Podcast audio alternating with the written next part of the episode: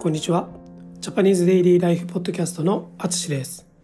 このポッドキャストは日本語を楽しく勉強している皆さんに向けたポッドキャストです。はい。こんにちは。皆さんお元気でしょうか？えー、僕はですね、えっ、ー、と、妻と今週からトルコに来ています。はい。トルコはね、結構寒いですね。今、多分15度16度ぐらいですかね。はい。日本の大阪よりもうん結構寒いです。はい。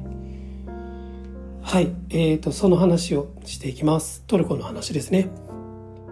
で飛行機で、えー、大阪からシンガポールに行ってシンガポールで乗り継ぎをしてイスタンブール空港に着きました。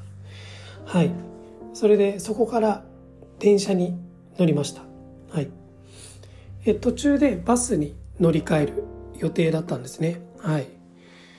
えっ、ー、と、Google マップで調べていた場所で、えー、バスを待ってました。はい。他のバスはたくさん来るんですけど、あの自分たちが乗りたいバスがなかなか来ないんですね。はい。うん。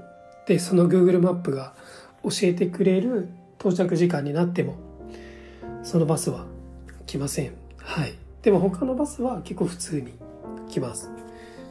え結局ね1時間近く待ってももう全然来そうになかったのであの他の方法ですね。え電車に切り替えて行きました。はい。結局はねもう最初から電車で電車だけで行った方が良かったなと思うんですけど Google であの 調べたルートは最初にそのバスを使うルートが出てきたのであそれが一番行きやすいのかなと思ってちょっとそれであのそれを信じてあの待ってしまいました。はい。でこれがですねあの実はベトナムでも同じようなことがあったので、えーと、その時はね多分まあその時は30分ぐらいかな。はい。待ちました。はい。なのでまあ多分当分はバスは乗らないかなと思います。あのトルコはこのイスタンブールのあの中心ですね。ここは結構電車がたくさんあるのでまあ結構楽にあの移動できるかなと思います。はい。えっとこの電車に切り替えて向かったまステイ先ですね。滞在先は周りがとても綺麗な場所でした。あの自然自然というかあの大きな川があって、まあ、大きな川の向こうには丘ですね。ヒルですね。はい、まあ、建物がたくさん並んでる感じがすごいあの綺麗に見えました。はい。で川のこちら側ですね。はい。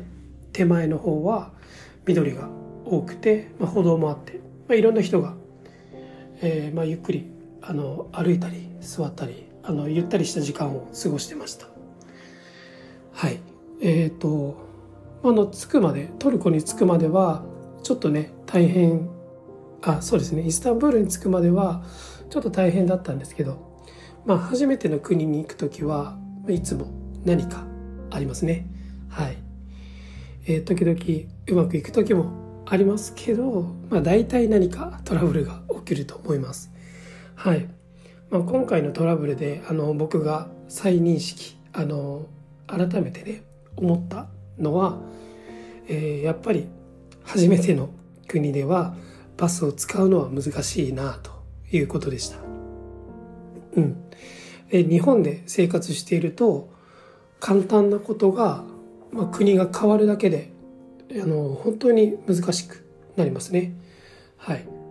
切符を買うこととかバスや電車に乗ること。で店で何かを買うこと。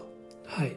そんな普通なことが初めはとても難しいですね。はい、まあ、言葉もわからないですし。あのちょっと何か喋ってこっちが喋れてもたくさん向こうからねあの話されると分からなかったりするのではい。ね、最初はちょっとなかなか難しいなと思いますね。はい。えー、日本に来たことがある人、皆さんも同じようなことを感じたことがありますかね？うん。多分大体の人がね最初は感じたことがあると思います。はい、まあ、もしそんな経験そんなことがあれば是非あの僕とオンラインレッスンでお話ししましょう。はい。愛登記でお待ちしています。ということで今日はこれで終わります、えー、今回も最後まで聞いていただきありがとうございます。ではまた。